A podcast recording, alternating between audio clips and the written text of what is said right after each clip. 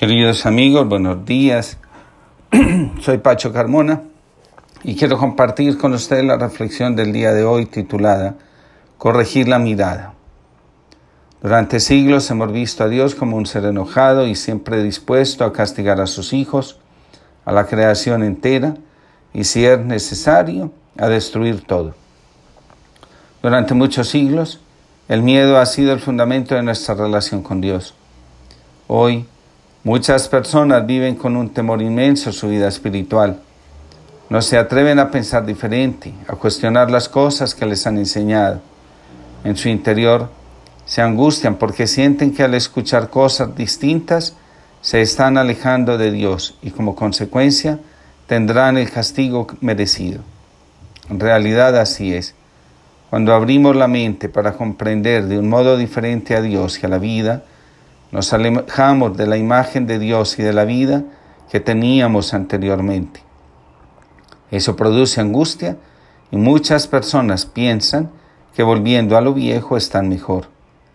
Otros cuestionan y lo hacen desde una rebeldía desmesurada que en lugar de construir una relación sana con Dios, termina llevando a una ruptura de la relación con Él. Dios se convierte en una amenaza. Desde hace muchos años aprendí que una visión deformada de Dios también deforma nuestra visión de la vida, de las relaciones y de nosotros mismos. Lo anterior siempre me ha parecido apasionante. Ignacio de Loyola vivió su vida buscando en todo la voluntad de Dios y haciendo las cosas para mayor gloria de Él. ¿Qué le permitió a este hombre vivir de tal forma? La respuesta es la siguiente. La relación con Dios hace necesaria la purificación de los afectos. Las heridas afectivas, en lugar de acercarnos a Dios, nos orientan hacia el mal y por la misma razón nos alejan de Dios. La única forma de relacionarnos auténticamente con Dios es desde la libertad afectiva. Del mismo modo, en las relaciones interpersonales, nos encontramos más a gusto cuando nos hacemos responsables de nuestro dolor interno. Quien siente angustia y temor de alejarse de Dios, porque se atreve a cuestionar la historia conocida, buscando la verdad en ella, en realidad está proyectando sobre Dios la imagen agresiva de uno de sus padres o de ambos. Me ha resultado muy iluminadora la expresión de Freud y Fritz Perls, comillas, cuando un sistema niega a sus miembros el contacto con sus necesidades profundas, por temor o incapacidad de satisfacerlas, recurre al rigorismo moral como estrategia de sobrevivencia. En ocasiones, muchas personas se sienten más tranquilas ante sus necesidades si las ven como pecado antes que un llamado a la responsabilidad. Dios no nos trata como a niños, sino como adultos capaces de tomar las mejores decisiones. La venida de Cristo al mundo fue necesaria para introducir la corrección que el mal y el dolor introdujeron en la humanidad, deformándola y privándola de su sentido último. Cuando Dios prohíbe a Adán y Eva comer del árbol del bien y del mal, está haciendo algo que corresponde a la relación que hasta el momento había entre Él y sus criaturas. Cuando Adán y Eva toman la decisión de comer de ese fruto, están actuando como adultos. La reacción que viene después es el miedo. Ese miedo distorsiona la relación con Dios. Dios se da cuenta que no puede tratar más a Adán y Eva como niños. Adán y Eva perciben a Dios como un ser enojado.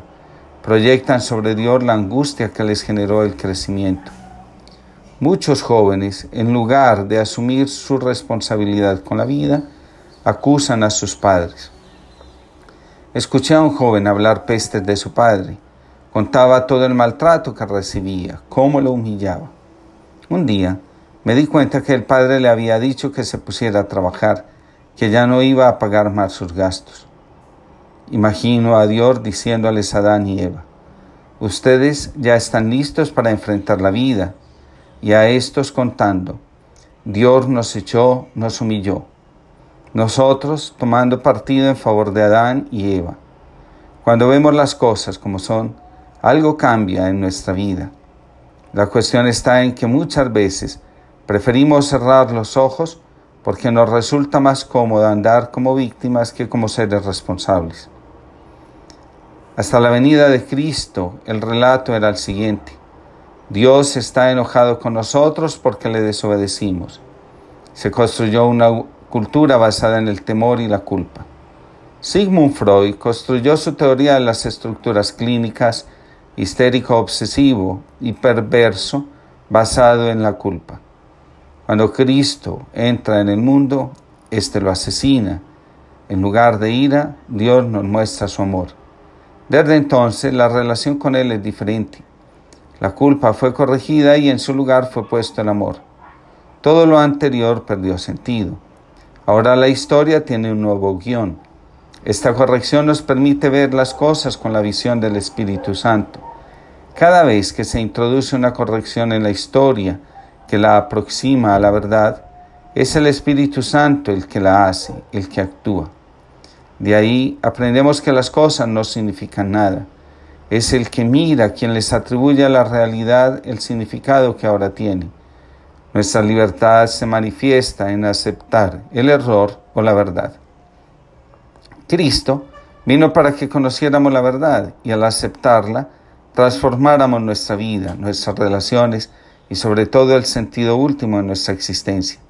Quienes lo aceptan viven diferente y son diferentes. Que Dios los bendiga y los proteja a todos y les conceda una linda jornada.